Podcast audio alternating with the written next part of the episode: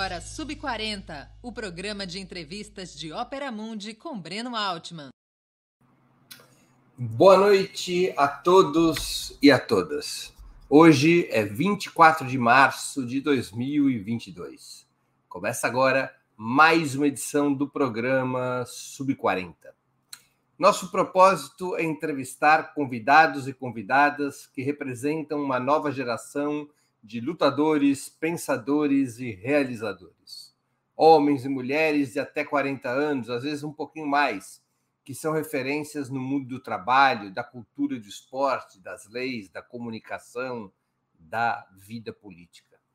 Nossa convidada dessa semana é Lana de Holanda mulher trans, feminista e ecossocialista, educadora popular e poetisa, foi assessora da vereadora Marielle Franco e é uma das principais ativistas do movimento transexual em nosso país. Antes de começar a conversa, gostaria de pedir a sua colaboração financeira para a Ópera Mundi. Há cinco formas de fazê-lo. A primeira é a assinatura solidária em nosso site, operamundi.com.br barra apoio. Vou repetir, operamundi.com.br barra apoio. A segunda é se tornando membro de nosso canal no YouTube. Basta clicar em Seja Membro e escolher uma das opções do cardápio de valores. A terceira é contribuindo agora mesmo com o Super Chat ou o Super Sticker. A quarta é o Valeu, que funciona como superchat, mas quando você estiver assistindo o vídeo gravado. A quinta é através do Pix. Nossa chave é apoie.operamundi.com.br. Vou repetir. Nossa chave no Pix é apoie.operamundi.com.br. E a nossa razão social é última instância editorial limitada. Boa noite, Lana. Obrigado por atender nosso convite. Uma honra e um prazer ter sua presença no Sub-40. Oi, boa noite, Breno. Boa noite a todo mundo que está assistindo. Eu que agradeço o convite. Feliz de estar aqui com vocês. Lana, qual é que é, qual é a sua trajetória pessoal e militante? Quando você nasceu? Aonde? Como era a tua família? Conta um pouquinho da tua vida para nós uma vida muito comum, assim, na maior parte do tempo. Infelizmente, ou felizmente, talvez, né? Não tem nenhum grande acontecimento, assim.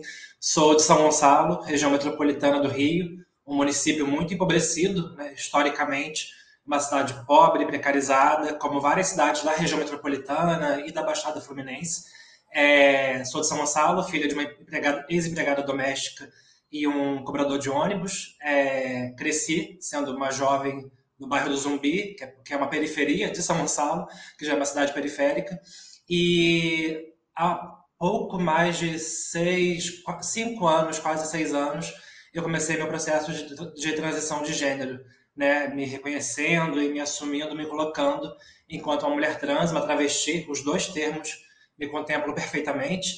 E foi nesse processo né, que eu comecei realmente a ter a, ter uma noção da militância anticapitalista, da importância da militância ser anticapitalista. Né? Antes disso, eu já militava, mas não.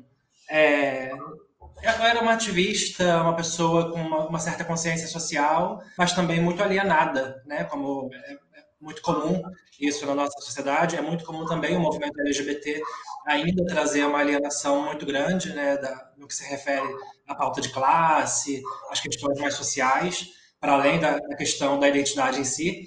E, mas a partir de me entender, me reconhecer como uma mulher trans e ser abraçada por parte do movimento feminista, começar a militar no movimento feminista, o movimento feminista ele foi muito importante para mim, muito fundamental por me abrir o caminho aí dessa desse, desse entendimento do socialismo, do ecossocialismo, é, do comunismo, por que não, é, da, da, importância de, de entender as questões de classe e como elas se cruzam com as de gênero, com as de raça e todas as outras. Você nasceu quando? 1990. Tenho 31, quase 32. Quase, você nasceu que dia? 13 de maio. Você estava nos contando que começou seu processo de transição há seis anos atrás. Por aí. Foi em 2000, foi? foi 2015, se eu não me engano, por aí. Você já tinha 25 anos. Isso. Como sua família reagiu? Não, nem teve muito diálogo, na verdade. Eu já não morava com minha família, eu morava com meu ex-companheiro. Até então eu era é, entendida, reconhecida como um homem cisgênero gay. E eu morava com meu ex-companheiro. E nesse processo eu já estava afastado da minha família mesmo, por homofobia, por LGBTfobia no geral. Minha família é uma família que não é conservadora, nesse sentido bolsonarista, mas é uma família é, pobre ou de classe média baixa e que traz vários vários valores conservadores arraigados em si, né? Então, minha irmã é evangélica, minha mãe sempre sempre viveu em São Gonçalo, pelo menos na maior parte da vida dela, é, e sempre te, existiu uma ausência de debate, né? Esses debates sobre mulheres, sobre LGBTs, mesmo sobre raça.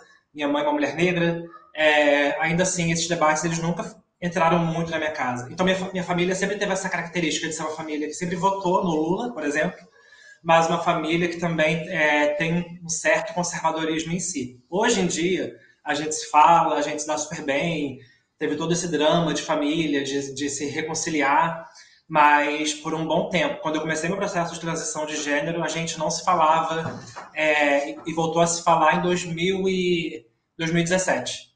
Eu lembro bem, porque foi quando eu trabalhava. De, o seu momento de maior tensão familiar foi quando sua família foi quando você se assumiu perante sua família como uma pessoa, um homem gay. Essa foi a ruptura.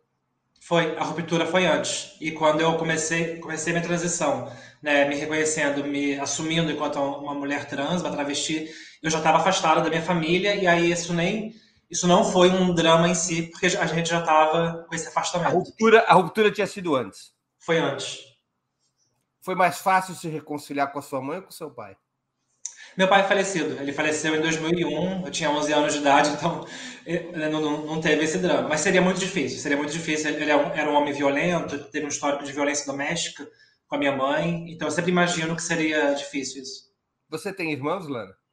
Tenho duas irmãs mais velhas, uma só por parte de mãe e a mais próxima de mim, né, que é a irmã do meio, eu sou a caçula, ela é por parte de pai e mãe. Mas a diferença é bem grande. Ela, ela tem 10 anos a mais do que eu. E a outra tem 15 anos a mais do que eu. E como foi tua vida educacional? Colégio público, a vida inteira. É, um salve para o Colégio Estadual Santos Dias, em São Gonçalo. É, colégio público, uma coisa muito precarizada, mas também, também não era dos piores colégios. assim É um colégio estadual, mas razoável em São Gonçalo. É, minha mãe sempre teve muita preocupação de que a gente estudasse. A minha irmã foi a primeira pessoa da, da nossa família a entrar na faculdade, na universidade, foi na universidade particular, no caso dela, é, com o ProUni, e eu entrei depois também com o ProUni é, para fazer administração em 2007, foi quando eu me formei no ensino médio. Mas a, a faculdade que eu entrei, eu nem me formei, é, para falar também, eu não, eu não sou formada pelo ProUni, eu entrei mas depois de um certo tempo eu não consegui concluir. Mas foi um processo muito importante na minha vida, assim, muito importante. A minha irmã ter entrado antes de mim, ela é professora de matemática. É... Eu detesto matemática, né? Mas ela é professora de matemática. Foi, foi muito importante, porque antes, no, no bairro que eu cresci, a gente não teve outras pessoas é, que cresceram com a gente, que se formaram, que fizeram ensino superior, ou que pelo menos vislumbraram isso, assim. As minhas amigas de infância, por exemplo, todas, e não é exagero, todas se tornaram mães na adolescência. Assim. Então, a gente conseguiu fazer fugir um pouco da curva por causa da minha mãe. Não consegui fazer curso de inglês, não consegui fazer várias coisas que às vezes são normais para muitas pessoas, mas eu também consegui ter uma realidade um pouco diferente da, daquele lugar ali onde eu cresci. E você, o ambiente teu no ensino médio e depois na faculdade era um ambiente homofóbico ou um ambiente que te acolheu com razoável tranquilidade?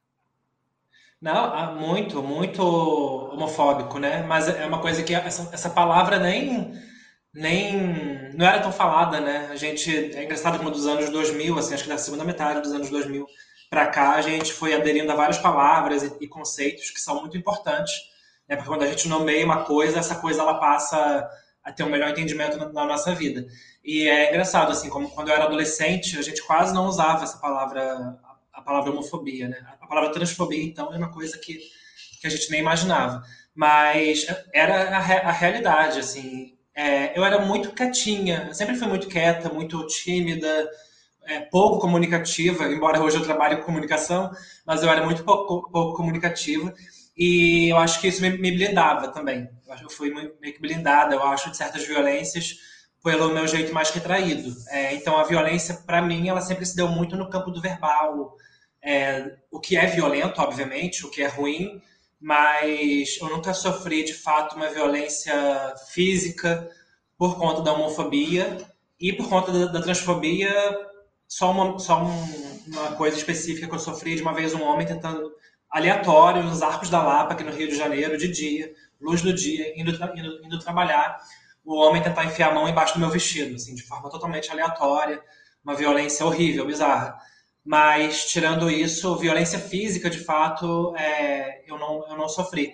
É, o, que é, o que é uma, uma sorte, entre aspas, né? Porque qualquer tipo de violência é uma violência, machuca, faz a gente ficar remoendo, sofrendo com aquilo. Mas no ensino médio, eu fui. Porque eu tinha um grupo de amigas também, né? Eu não, eu não andava com os meninos, não andava com as meninas. E eu acho que as minhas amigas, elas meio que faziam esse papel também de me blindar um pouco até agradeço a elas por isso. Assim. E desde que idade você começa a construir a vontade, a ter a vontade de fazer a transição? Travou para mim. Travou para mim, né? E agora? Voltou? Uhum. Então eu perguntei, com que idade que você começa a pensar em fazer sua transição transexual? Foi ali por volta de 2014 para 2015. Eu devia ter 24 para 25 anos, ou até 23 talvez, foi um processo muito lento, né? Porque quando você começa a. É, eu já tinha esse entendimento muito antes na minha vida, acho que desde a adolescência, eu já tinha esse entendimento de que tinha uma coisa em mim que não era é, o que a gente considera, entre muitas aspas, né, o normal, o hegemônico em relação a gênero. É, primeiro eu me entendi enquanto um rapaz gay, mas é, em pouco tempo eu percebi que isso não dava conta da, das minhas questões, porque uma coisa é por quem a gente sente atração sexual, afetiva. Outra coisa é como a gente se entende no mundo, né?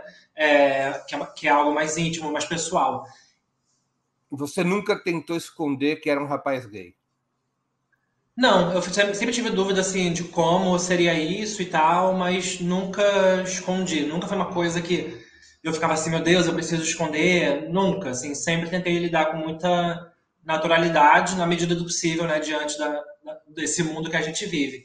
Mas é, o processo de, transição, ele, é, então foi um processo que começou muito lá atrás, uma sementezinha, mas é, o que eu falei das palavras, né, de quando a gente entende, quando a gente descobre as palavras e a partir disso a gente entende, eu lembro muito doido, assim, eu estava assistindo uma vez Silvio Santos, é, e o Silvio Santos, aquela coisa sensacionalista dele, ele levou algumas mulheres trans no programa dele. E a partir daquele momento, muito doido, né? Mas a partir daquele momento, eu ver mulheres trans sendo definidas enquanto mulheres trans, eu entendi mais ou menos o que eu era, ou o que eu poderia ser, algo nesse sentido. Porque antes o que eu conhecia era o termo travesti. E antes, na adolescência, na, na minha concepção, que é a concepção que a, a maioria das pessoas tem, eu entendia que travesti era algo muito pejorativo mesmo, né? A palavra travesti ainda está ligada à violência, ainda está ligada à marginalização. Então eu meio que fugia dessa, dessa, dessa ideia da travesti. E quando eu descobri esse termo mulher trans, eu me senti meio que mais identificada. Embora hoje eu me identifique com os dois termos tranquilamente. Mas foi isso. Foi a partir de assistir Silvio Santos que eu entendi isso. E só depois de muitos anos, muitos anos, podendo fazer terapia, podendo trabalhar isso, porque era um sofrimento, né? Porque o lugar da mulher trans, o lugar da travesti é um lugar de muita violência. Né? Eu trabalhava na época e eu tinha muito medo, eu ficava assim, meu Deus, eu vou ser demitida, eu vou ter que recorrer à prostituição, não, eu vou poder sobreviver. Porque eu só conhecia a ideia de mulheres trans e travestis precisando recorrer à prostituição. Então foi um processo muito lento e dolorido, assim, até tomar espaço. E como foi o teu percurso profissional? Eu trabalhava na época na Anistia Internacional, né, que é uma ONG que trabalha com direitos humanos. Eu era recepcionista lá. E na época eu fui muito acolhida, assim, né? Eu tive essa sorte. O Atila Rock, que era o diretor da Anistia, ele foi, ele, ele foi muito acolhedor comigo. A primeira coisa que eu fiz, primeiro, assim, né, eu, eu pintei a minha unha É, e eu mudei meu nome, meu nome no Facebook. Eu nem tenho mais Facebook, mas na época eu tinha e eu mudei meu nome no Facebook. E aí, ele percebendo esse, esse processo meu, ele veio falar comigo. Ele falou: Lana, não sei o que está acontecendo com você, não é da minha conta. É, mas se tiver algum processo de transformação na sua vida e você é, quiser fazer ele, ou você tiver com medo de fazer ele por conta do, do trabalho, saiba que a gente aqui é uma família, a gente vai te acolher. E isso para mim foi muito importante, porque eu nem imaginava isso, eu nem imaginava que as pessoas estavam reparando esses pequenos passos meus, assim. Então isso foi muito importante, porque eu me senti acolhida e eu percebi que eu pago, né, eu pago aluguel, eu tenho conta para pagar, igual, igual todo mundo. Então eu percebi que esse, esse processo da marginalização, de talvez ir parar na rua, que é muito comum entre muitas pessoas, isso talvez não aconteceria comigo. Então, foi a, e a, depois disso, é, depois de mais ou menos um ano e tal, é, desse processo, que eu comecei meu processo de transição, enquanto eu era funcionária lá, eu, eu recebi o convite da Marielle, Marielle Franco, para ser assessora dela, o que foi uma grande surpresa, porque eu conhecia a Marielle muito de longe, de vista, é, a foto nossa. É, foi um processo de. É, foi um processo. Eu conheci a Marielle muito por conta dela ser assessora do Freixo. Né? Eu já era filiado ao pessoal, mas a gente nunca nem tinha se visto em espaços do pessoal. Ela nem sabia que eu era filiado ao pessoal, inclusive, quando ela me fez o convite para trabalhar com ela. E foi um processo muito, muito chocante. Assim, eu fiquei, nossa, o que você quer de mim e tal. Mas é porque quando eu comecei meu processo de transição, eu comecei a escrever sobre esse processo no Facebook. Eu escrevi vários textos, como se fossem diários mesmo. Alguns desses textos viralizaram e foi quando eu comecei a meio que pensar, a trabalhar com em escrever, a ter esse processo da escrita mais presente na minha vida. E a partir disso, depois, eu aceitei o convite dela, obviamente, porque eu achava que eu ia ser recepcionista para sempre, né? Assim, mesmo sendo acolhida pela anistia, eu pensava, ah, é isso que eu vou fazer e ok, não vou nem reclamar, porque já é uma realidade melhor do que a das outras é, pessoas trans. E depois acabou que eu fui trabalhar com a Marielle. E isso mudou, eu acho que radicalmente a, a minha vida. Entendi. E como foi, qual foi teu primeiro contato com a política e com a militância? Como é que foi esse processo, digamos, de engajamento? É, com a militância, com o movimento feminista em si, foi quando eu comecei esse processo de transição ainda. E eu comecei a ler muito. Sua família não, tem, não tinha maior interesse pela política, você não tinha. Não. A política não era um, um, elemento do seu cotidiano. Não, não era. O que eu o, que o máximo que eu fazia era, obviamente, ficar, é, prestar atenção em coisas específicas do movimento LGBT, né? Porque eu já já já estava entendido dentro dessa sigla. Então, coisas relacionadas ao movimento LGBT, eu já lia, já me informava e já acompanhava mas muito pontual e, no, e como eu falei antes, né, até um pouco alienada, assim, de, sem, sem conseguir fazer essa intersecção, essa correlação entre as lutas. É, aí quando eu fui trabalhar na Anistia, né, eles tinham uma campanha chamada Jovem Negro Vivo, eu comecei a entender mais sobre a questão dos jovens negros, da, a questão do assassinato, da violência policial, do genocídio da população negra nas favelas, nas periferias, é, e depois, quando eu comecei meu, meu processo de transição de gênero mesmo, foi quando eu comecei a ler sobre feminismo, acompanhar feminismo, participar de espaços, de rodas de conversa feministas. E foi um processo também que demorou um pouquinho, né? Até eu entendendo o que é, o, quais são os feminismos e qual, em qual feminismo eu realmente eu me, eu me, eu me sentia eu me sentia contemplada. E foi, é o que eu falei, foi o feminismo que me trouxe para a luta anticapitalista. Né? Quando eu comecei a ver a questão do feminismo marxista, o feminismo anticapitalista, esse feminismo da América Latina, sobretudo, que é o feminismo que me contempla e que me emociona e que me move, é, foi quando eu comecei a, a militar de fato. Em 2014, eu me filiei ao PSOL também, né? E eu me filiei ao PSOL é, no lastro ali, quando eu comecei a ver as ameaças acho que foi um, dos embriões do bolsonarismo, né? E foi quando eu comecei a ver as ameaças que o Jean Willis ele sofria é, por ser um parlamentar gay e tal. E aí eu ele, eu lembro que na época teve uma postagem para se filiar ao partido, eu me filiei, mas eu não comecei a militar logo no pessoal, não. Foi aquele processo de você se filiar e você até esquecer que está afiliado, sabe? Você deixar ali no cantinho. E isso ficou um pouco adormecido ali. É, e depois, quando eu comecei meu processo de transição de gênero, meses depois, aí que eu comecei a participar de rodas de conversa do pessoal sobre feminismo, sobre o feminismo antirracista, anticapitalista do pessoal. É, então foi, foi isso. E você construiu esse processo de leitura e de estudo por conta própria? Não entendi. Você construiu esse, esse processo de leituras sobre o feminismo, sobre o feminismo marxista, por conta própria ou você participou de algum grupo de estudo, alguém te orientou, você descobriu como o que ler?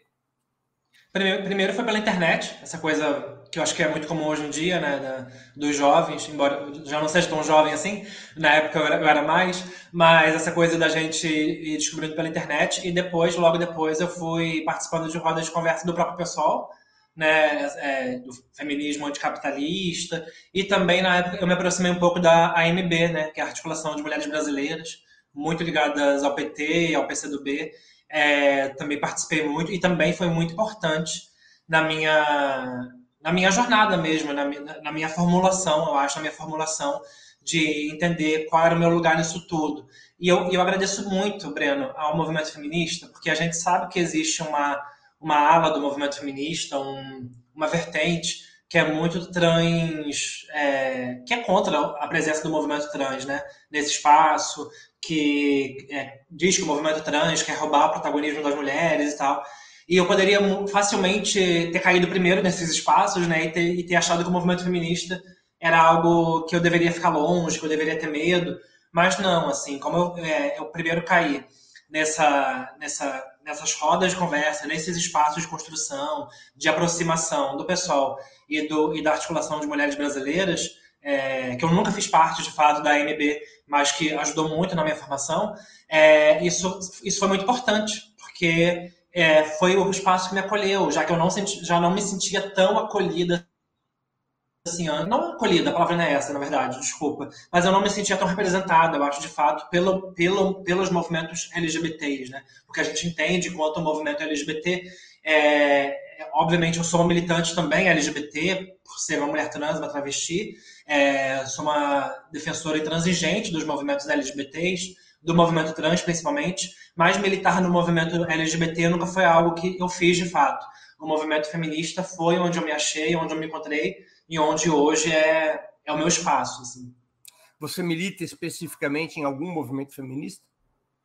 Eu milito no, nas mulheres do PSOL. Nas mulheres do PSOL, já fiz parte de uma corrente interna do PSOL, não faço mais, hoje sou uma militante independente dentro do PSOL, mas é o espaço onde hoje eu, eu construo junto com as mulheres do PSOL. Sou uma das coordenadoras do setorial de mulheres do PSOL do Rio de Janeiro, do estado do Rio, é, e é ali que hoje eu a parte do meu tempo, né?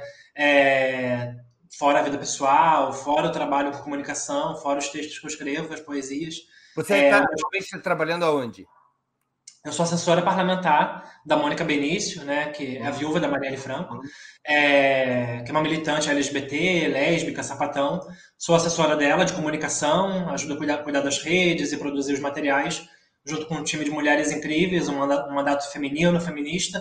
É, e é, é, onde hoje eu tenho o meu, meu principal ganha-pão, né? Para além, obviamente, de oficinas, workshops e, e, e um extra que eu ganho também escrevendo meus textos, pra, às vezes para revista, para algum site, esse tipo de coisa. Em relação ao ecossocialismo, por que, que essa orientação te atraiu? Como é que você chegou ao ecossocialismo? Cara, é, foi um processo também muito é, muito lento de primeiro eu, é, é de ser tocada pela pauta ambiental, né? Eu acho que é uma coisa que atravessa todas e todos nós hoje, eu acho do campo, não só da esquerda, é uma palavra que eu nem gosto, essa palavra é progressista, mas, né, mas existe um campo progressista, e eu acho que isso, isso atravessa as pessoas hoje, de uma forma ou de outra, às vezes mais, às vezes menos, mas a gente entende né, a importância dessa a importância dessa desse debate a importância de entender a, é, a defesa do meio ambiente como uma defesa urgente do tempo que a gente vive. É, e eu fui percebendo que só falar do meio ambiente, para mim, né, pelo menos, falar do meio ambiente como uma coisa à parte, não estava fazendo muito sentido, porque eu fiquei assim, caraca, olha tudo que está acontecendo no mundo, olha como que, obviamente, o mundo sempre, sempre teve catástrofes, desastres naturais, mas a gente está vivendo um vez mais frequente, está cada vez mais tenso, está cada vez mais violento, e as pessoas que são mais atingidas são as pessoas mais pobres, né? São as pessoas mais é, mais empobrecidas, mais precarizadas pelo capitalismo, pelo sistema que a gente vive. E eu, fiquei, e eu comecei a pensar, caraca, não dá para pensar só sobre isso como uma coisa à parte. A gente precisa tentar relacionar isso de alguma forma ou de outra com, com, o, com as pautas, com as outras pautas que talvez a princípio seriam mais próximas da gente. Ah, a pauta feminista, a pauta LGBT.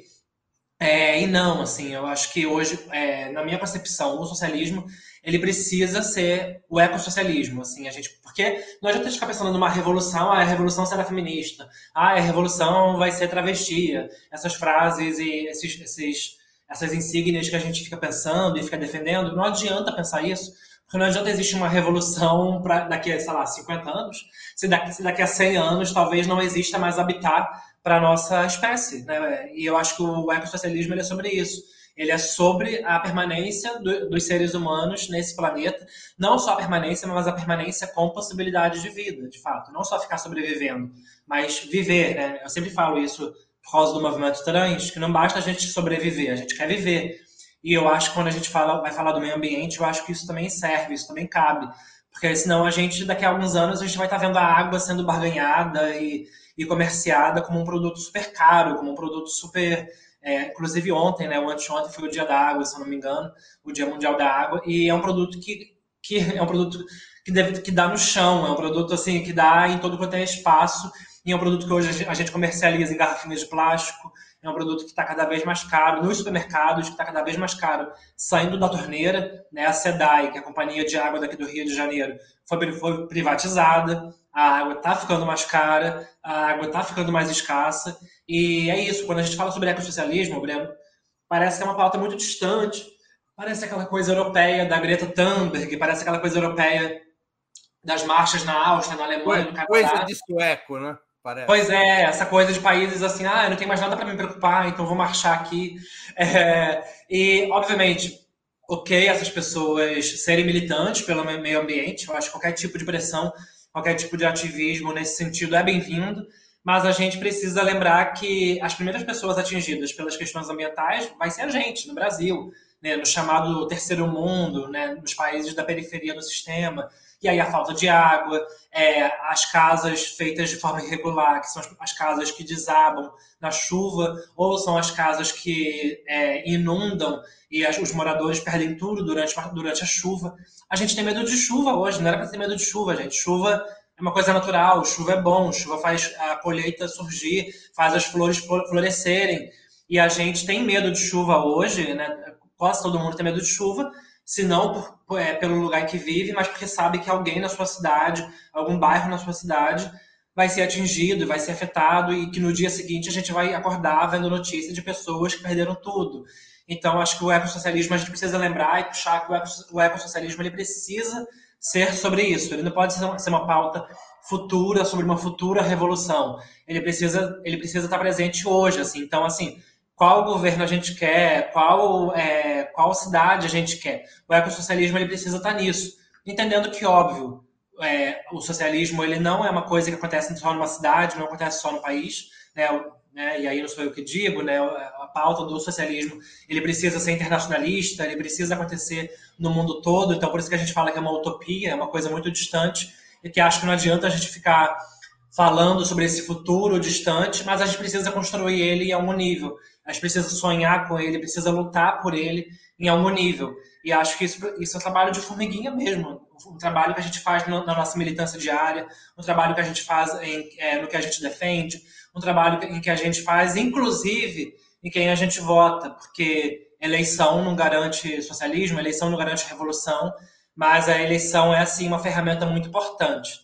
Queria já falar isso também, porque a gente está vendo esse debate forte nas redes, né? Ai, de que para que votar? Ai, para que convencer os jovens a tirarem o título de eleitor? Ai, para que votar em fulano? Para que votar em ciclano? Se isso não é radical o suficiente? É, e eu acho que a gente precisa estar num momento muito delicado que a gente precisa saber separar um pouco as coisas, né? É, uma coisa é o que eu quero realmente para o futuro do nosso país, para o futuro da humanidade como um todo, mas eu entendo que isso não o que eu quero, talvez, para mim, o que seja o ideal, não é o que vai acontecer agora, não é o que vai acontecer nos próximos meses, nem nos próximos anos, a curto prazo. Isso precisa ser construído e não contra a possibilidade que a gente tem hoje de escapar de um governo fascista que a gente vai conseguir construir isso a longo prazo. Pelo contrário, né? Primeiro a gente precisa frear o fascismo que está avançando com tudo. O que, que representou, na tua opinião, para o movimento feminista, para o movimento, para a luta trans, a ascensão e o governo do Bolsonaro?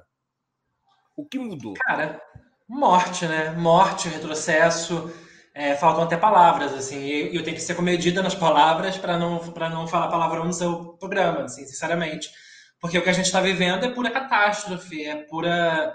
É, o, o tanto de retrocesso que ele representa e que todos os membros do governo dele representam, né? Vocês param para pensar na Damares. O que é essa figura, assim, a Damares, né? O que ela significou para as pessoas LGBTs, aquela primeira frase dela, né, quando ela foi nomeada, menina veste rosa, menino veste azul. Parece uma frase tão boba, tão inocente.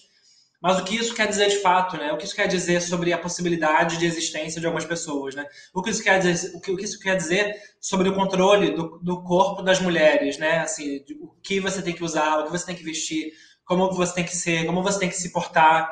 É... e não só a Damares, né?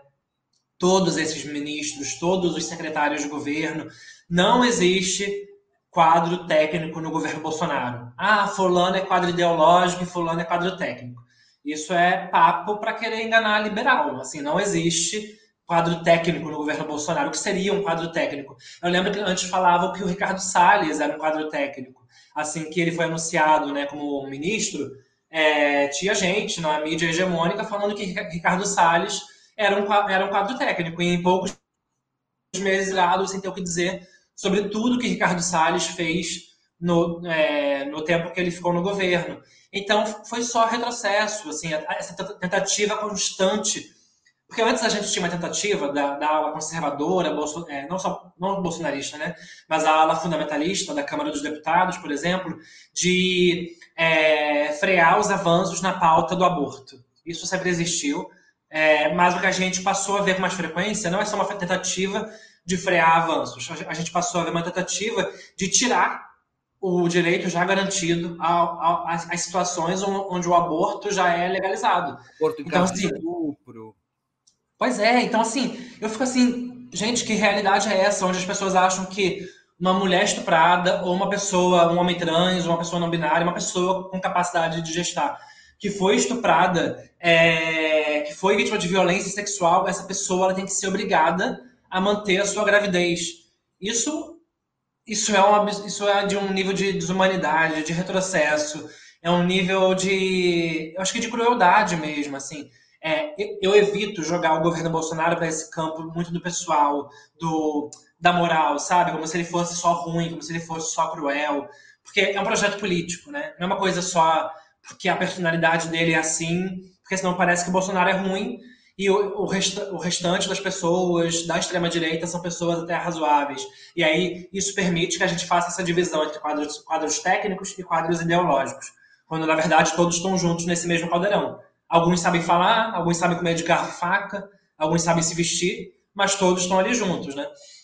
É, mas é impossível também não falar que existe sim crueldade nisso, que existe sim covardia nisso, que existe sim um sadismo e um prazer em ver essas pessoas sofrendo, né? em querer que as mulheres, as pessoas LGBTs, a população negra com essa ameaça de retirar, de retirar as cotas raciais. É, a gente é, evidentemente existe um prazer nisso tudo. Não é só um projeto político do campo do campo do campo da, da economia, por exemplo, como a gente sempre viu, como a maioria, a maioria dos países vivem isso, a economia liberal, que obviamente leva ao empobrecimento, que obviamente leva à precarização da vida.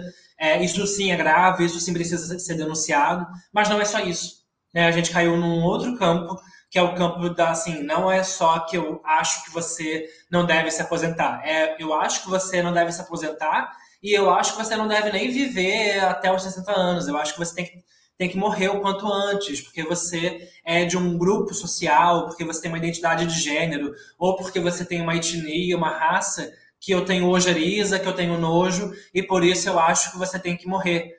É, é isso que está sendo dito né, com esses projetos de lei, é isso que está sendo dito pela Damares, É isso que está sendo dito ou pelo Ricardo Salles, ou pela Tereza Cristina, é, pelos ministros da saúde, todos, inclusive o Mandetta, é, todos esses ministros da saúde, que, qualquer pessoa que concorda né, em ser ministro da saúde do Bolsonaro, vamos combinar, é alguém que está a favor da morte.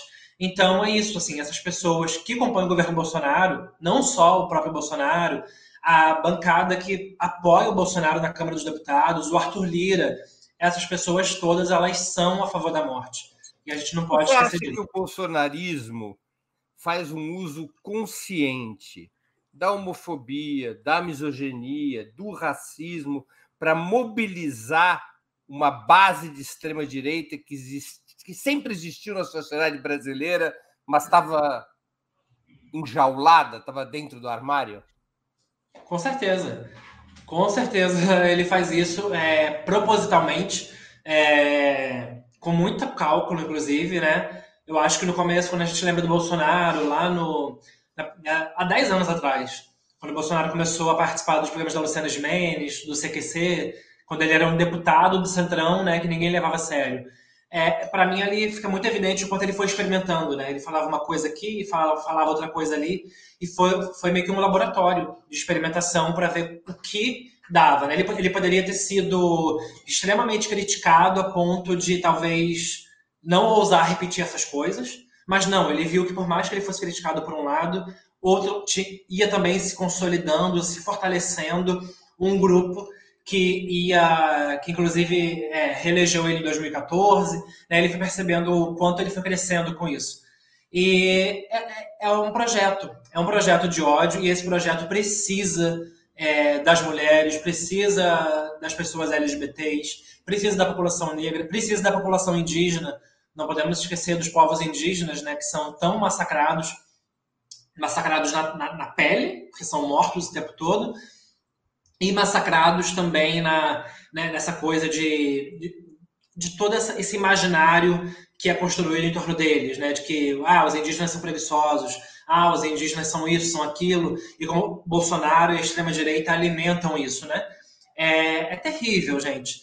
É terrível ver que eu fico muito. É, eu tento lidar muito com essa raiva toda, porque é, comum, gente, é normal a gente sentir essa raiva. Tento transformar essa raiva em, em política mesmo, em, em trabalho, em, em militância, em poder de síntese para poder lutar contra isso.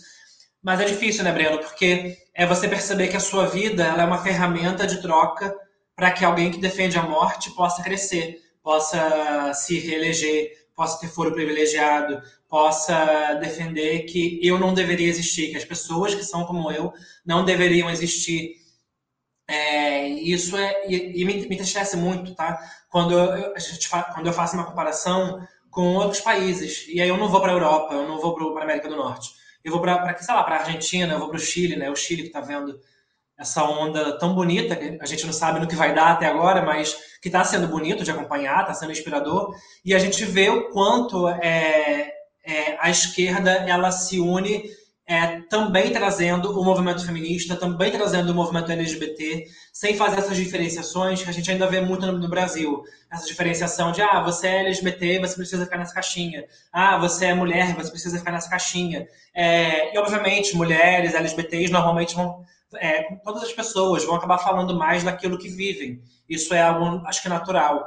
Mas é importante a gente, as pessoas, precisam falar sobre todas as coisas e precisam ter, defender todas as possibilidades de vida, de dignidade de existência, né? E eu acho que eu acho que Argentina e Chile são duas inspirações que a gente precisa ter, assim, para a resposta para esse movimento de extrema direita. Não é afastando os LGBTs, não é afastando os temas das mulheres, é sabendo como tratar esses temas né? É, como trata esses temas, como traz essas pessoas, como fala com essas pessoas, como traz essas, essas pessoas para que a gente avance no, nos direitos dessas pessoas e para que, ao mesmo tempo, é, as políticas de esquerda, as políticas em prol, em prol da classe trabalhadora, as políticas contra é, as políticas neoliberais avancem como um todo, né? Porque quando a gente está falando de combate ao neoliberalismo, de combate ao fascismo, a gente está falando também de mulheres, a gente está falando também de LGBTs, é, para além de uma caixinha, né? Claro. É verdade que você tem uma gata que chama Trotsky e no feminino a Trotsky? Tenho. Eu tenho. É, tenho duas. É a Frida. A gente já tinha a Frida. O Edu, meu companheiro, já tinha a Frida. E quando ele veio de São Paulo, ele é de São Paulo. E quando ele veio para cá, para o Rio, ele trouxe a Frida com ele. E depois a gente adotou a Trotsky. Mas é, é, a gente já tinha, a gente, antes da Trotsky chegar, a gente já tinha uma coisa muito assim, ah, quando tiver uma gatinha, vamos, vamos botar o nome de Trotsky, né, por causa da, do Trotsky e da Frida. E quando a gente, a Trotsky, a gente não foi adotar ela num, num espaço de adoção, senão talvez a gente até adotaria um gato macho e colocaria o nome de Trotsky. Mas a gente achou ela na Quinta da Boa Vista, né, que é aqui no Rio, ela muito filhotinha, estava sozinha na Quinta da Boa Vista, a gente adotou ela e a gente falou, ah, vamos vamos, vamos manter o nome que a gente já ia dar. E aí ficou a Frida e a Trotsky. Tá explicado. Lana, ainda há preconceitos contra as pessoas portadoras de HIV? Eu, nós sabemos que você foi diagnosticada há cerca de sete anos. Como é que é essa relação a, entre o HIV e sua atuação político-social? Eu descobri em 2014 que eu era sou, né, soro positivo e na época, obviamente, foi um impacto, assim, foi uma coisa que ninguém gosta de receber essa notícia, não é algo agradável, né? Mas eu também, também existia muita desinformação. É, eu acho que é algo, é algo muito frequente, né? As pessoas não saberem de como, como lidar com o HIV, como o HIV ele está colocado na, na, nossa sociedade. A, a maioria das contraem o HIV são mulheres casadas com homens, mulheres cisgêneras, heterossexuais. Elas são o grupo que hoje mais contraem HIV. Então, isso é fala e é algo que a gente quase não sabe também. Né? Tudo que eu sei do HIV foi depois que eu fui diagnosticada e porque eu fui ler, porque eu fui me informar. E isso entrou na minha vida no sentido muito assim de falar abertamente sobre isso. Eu acho que é, eu fui muito falando abertamente sobre isso é, desde assim pouco tempo depois que eu descobri, acho que em menos de um ano eu comecei a falar sobre isso é, publicamente. É, isso nunca se tornou de fato uma pauta assim que eu milito. Ah, eu sou uma lutadora da causa HIV/AIDS. Eu nunca fiz isso para não ficar por uma questão muito de não querer ficar estereotipada mesmo, né? Porque existe muito essa, esse estereótipo da, da, da travesti, da mulher trans, da pessoa trans das pessoas LGBTs como no geral, é, que são portadoras do HIV AIDS, tanto que as pessoas ainda acham que a maioria das pessoas que hoje contraem o HIV AIDS são pessoas LGBTs, e não são.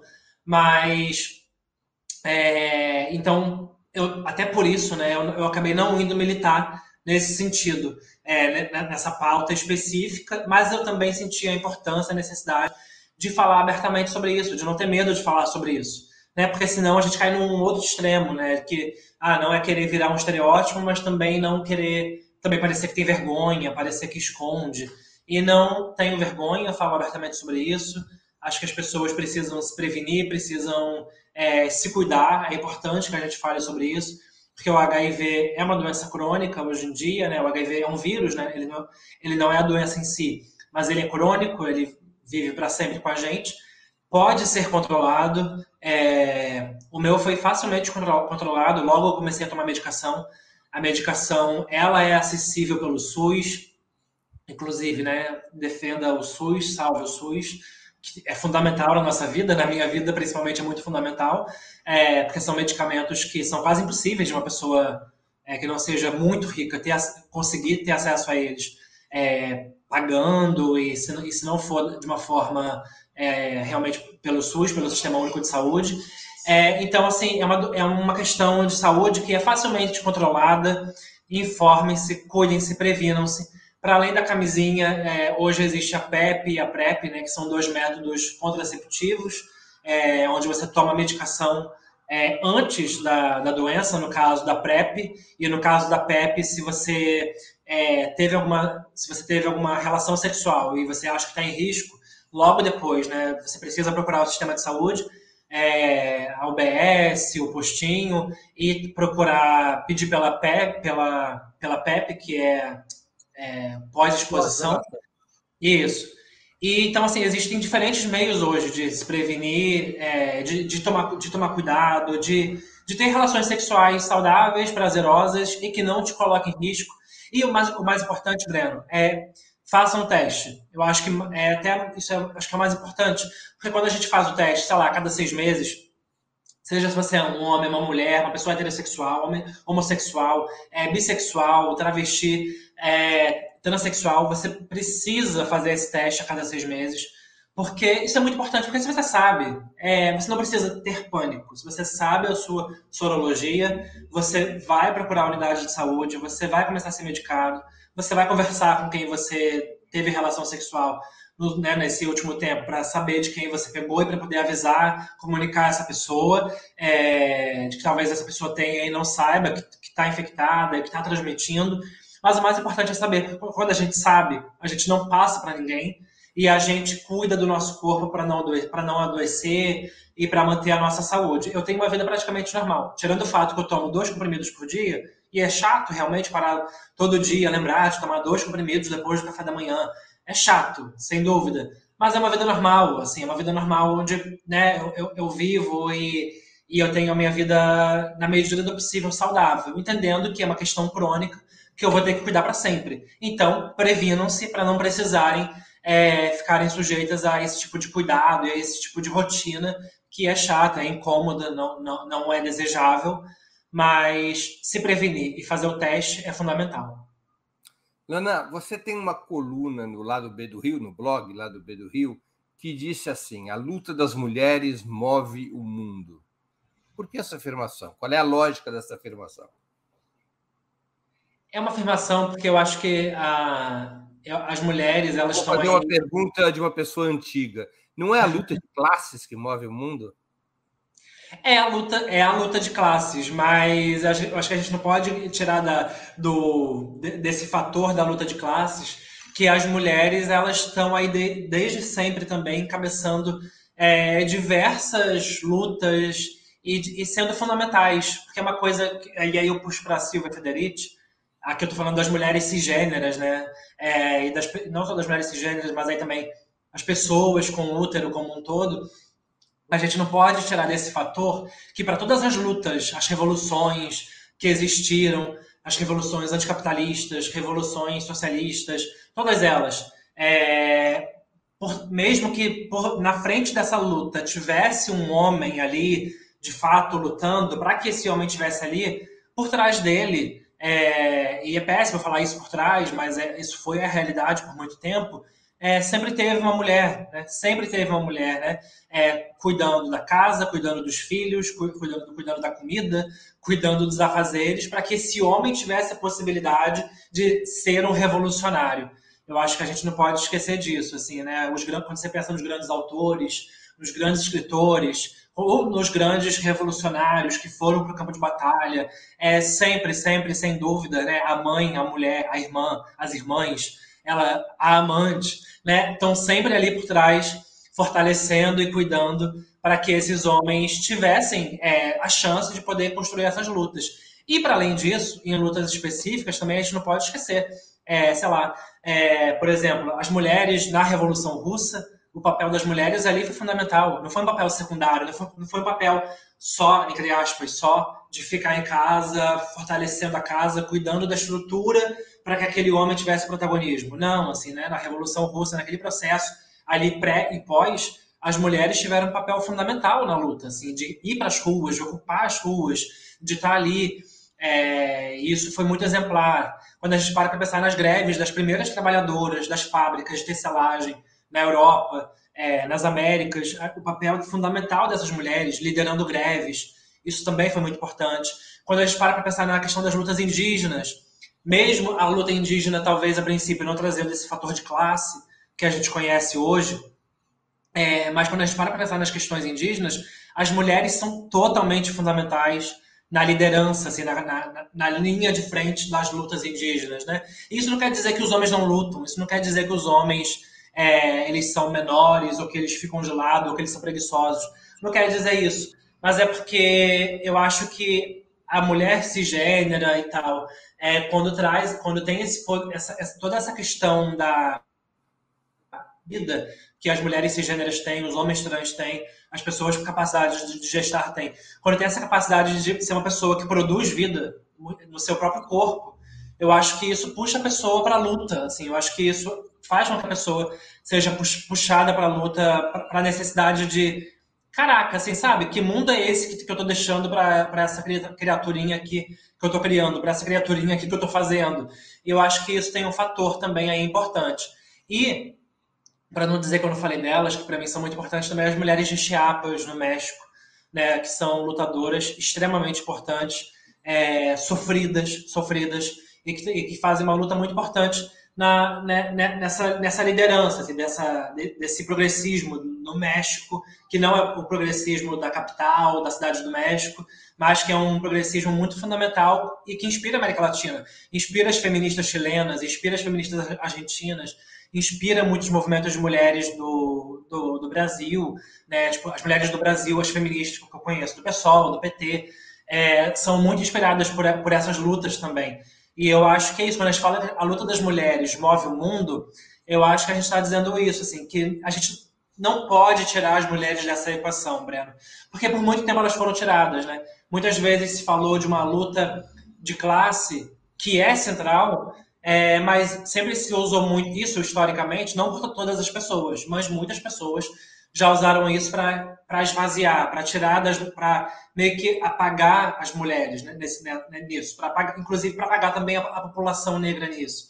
Então, é, muitas vezes se repete isso da luta de classes, meio que apagando outras pessoas que não sejam a figura hegemônica que a gente conhece, daquele operário, que às vezes que, que cada vez existe menos, né? Por várias questões. É, e a, a, gente, quando, a gente precisa falar que a luta das mulheres move o mundo para trazer as mulheres também para o centro dessa equação. Precisa ser com as mulheres, precisa ser com elas, né?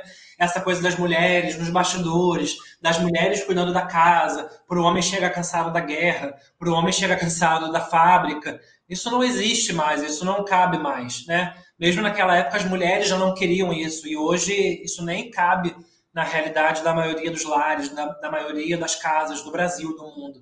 Então a gente precisa lembrar que as lutas hoje, as greves, as lutas socialistas, as lutas, todas as lutas anticapitalistas, elas estão com as mulheres no centro, é, junto com os homens, assim, de, e a gente precisa ir de mãos dadas, precisa ir junto para a luta. As mulheres trans que se envolvem na luta social, elas se incorporam naturalmente ao feminismo ou a tendência é criar uma identidade separada? Nossa, depende muito isso. Eu acho que depende muito de como a pessoa chega na luta social, né? Entendendo que tem várias pessoas trans que, que nunca vão militar, que não vão ser ativistas, que não vão ser de esquerda, mas quando a gente chega é, é uma situação muito precarizada a vida da, da, imensa maioria das pessoas trans no Brasil, né? Que não tem internet, que não tem trabalho fixo, que não tem um salário fixo por mês. Então, quando as pessoas chegam na luta, muitas vezes elas chegam, eu acho que na, na maioria das vezes, pela luta é, trans específica, separada do movimento feminista. Muitas vezes na luta LGBT, é, a princípio, primeiro do que no movimento feminista lá, eu até te falei lá atrás que eu tive sorte, né, de quando eu cheguei no movimento feminista, é, primeiro o, os contatos primeiros que eu tive, os espaços que eu participei primeiro, foram espaços de mulheres anticapitalistas e mulheres que traziam também o, é, o diálogo com as, as mulheres trans, com as pessoas trans. Então isso fez muita diferença, porque eu me senti acolhida, eu me senti abraçada, eu me senti fazendo parte disso tudo. Mas muitas mulheres trans vão ver o feminismo e vão, e vão encontrar primeiro o feminismo radical, que é o feminismo que de radical não tem nada, né, apesar do nome, que é o feminismo que exclui mulheres trans, né, que é, o, que é um feminismo é, que é transfóbico, que é violento com as mulheres trans. Então, as mulheres trans que primeiro chegarem no, no feminismo e se, deparar, se depararem com isso, está arriscado e acontece muito elas acharem que o feminismo não é para elas, que o feminismo talvez seja até inimigo delas. E acho que um trabalho que muitas de nós fazemos, as feministas, as mulheres cis, as mulheres trans que estão no feminismo, acho que uma coisa que a gente tenta fazer muito é de falar sobre o feminismo, entendendo a importância de que o feminismo ele precisa ser transinclusivo. Ele precisa ser transinclusivo para as mulheres, para as mulheres trans e também para os homens trans, e também para as pessoas todas que têm capacidade de gestar e que, e que precisam estar dentro do feminismo, na medida em que os direitos sexuais, direitos reprodutivos, são direitos que precisam contemplar todas essas pessoas. E as mulheres trans, as travestis, né, que não estão nessa equação da luta pelo direito ao aborto, por exemplo, mas estão, mas nas lutas pela afirmação da sua identidade, estão, estão nas lutas contra a violência doméstica, estão nas lutas contra a violência de gênero, contra o feminicídio, contra, contra o transfeminicídio. Então, esses grupos eles precisam dar juntos para a gente avançar. Porque, e é uma crítica que eu faço a, a, aos movimentos no Brasil. essa mania que a gente tem de querer dividir tudo em muitas caixinhas. Divide tudo em muitas caixinhas e não avança. A gente fica sempre com a sensação de que não está avançando, de que ah, aí, aí fica naquela coisa, ah, por, que, por que, que o movimento do país tal avança? Por que, que o movimento do país tal não avança? E aí a gente, a gente tem uma tendência, Breno, de jogar muita culpa nos homens brancos cisgêneros. Ah, a culpa é do homem do, do PT, a culpa é do homem do pessoal, dos dirigentes que não dialogam com a gente do movimento feminino, que acham que a gente tem que tá, estar tá excluída. Isso é fato, isso é verdade. Muitos dirigentes partidários fazem essa divisão e excluem a gente, e isso precisa ser dito, precisa ser denunciado. Mas a gente também não pode deixar de fazer uma autocrítica, né? A gente, enquanto mulheres, mulheres trans, travestis, todas as mulheres, todas as pessoas que estão nos movimentos feministas, que estão nos movimentos LGBTs, a gente, a gente precisa fazer também uma autocrítica de que a gente também se divide tanto em caixinha, a gente tem tanta dificuldade de. Ah, tem um, tem um, ato na rua do movimento trans. Ah, eu não vou porque eu não sou trans. Tem um ato do movimento LGBT, eu não, sou, eu não vou porque eu não sou LGBT. Tem um ato pelo direito ao aborto das feministas. Eu não vou porque eu não tenho útero, porque eu não aborto, ou porque eu nem sou, eu nem sou mulher. Então, a gente, a gente, se divide tanto em caixinhas, em muitos movimentos aqui no, no Brasil, não todos, mas em muitos, e aí a gente acaba se enfraquecendo. E depois a gente fica só jogando a culpa nos outros, como se não existisse uma parcela é, de responsabilidade também nossa. Lana, a gente está chegando no final da entrevista. Eu agora vou te fazer as perguntas ping-pong que eu sempre faço quando a gente se aproxima do final, para as pessoas poderem conhecer ainda mais sobre você. Prato imperdível. Lasanha. Lasanha. É bom lasanha, né? Hum. Eu amo lasanha. Cerveja, cachaça ou vinho? De dia, cerveja, de noite, vinho. Eu gosto muito dos dois. Esporte favorito? É... Eu não sou muito fã, eu não sou muito fã de esporte, mas eu amo futebol durante a Copa do Mundo. Eu amo assistir a Copa do Mundo, acompanhar, torcer. Você tem um time de futebol? Você torce para algum time de futebol? Flamengo. Flamengo. Passatempo. Passatempo, ler, escrever, é o que eu mais faço. Livro inesquecível. Conceição Evaristo, Ponciá Vivêncio, da Conceição Evaristo. É belíssimo. Olha só. Música preferida? Ah, Toda Menina Baiana, Gilberto Gil. Amo. Filme marcante? Esse é um filme brasileiro. Que horas ela volta? Com a Regina Casé. Fantástico filme da Ana Mulher. Minha mãe foi empregada doméstica, né? A maior parte da vida, então me identifico muito. Ídolo político. Hoje, Guilherme Boulos. Guilherme Boulos. Mesmo ele não sendo mais candidato a governador. Decisão sábia dele. Eu acho que eu quero muito ver um dia Boulos governador, prefeito de São Paulo. É, mas eu acho que é uma decisão sábia de, de acordo com a conjuntura que a gente está vivendo. Evento histórico do qual gostaria de ter participado? Sem dúvida. A posse do Lula em 2003. Eu tinha 13 anos de idade. 12, eu tinha 12 anos de idade, mas eu queria muito ter, ter estado lá. Você agora se prepara para estar na posse de 2023? Vou, eu vou estar lá, com certeza. Lana, muito obrigado pelo teu tempo e por ter participado do Sub-40. Eu tenho certeza que nossos internautas aproveitaram e se divertiram muito nessa hora de conversa que a gente teve. Obrigada, Breno. Obrigado a você pelo convite. Obrigada, Natália, que está na produção. A todo mundo do, da Opera Mundi. E é isso, vamos para a luta, gente. Esse ano vai exigir muito da gente e a gente vai estar tá firme na luta. Obrigada. Obrigado, Lana. Boa noite.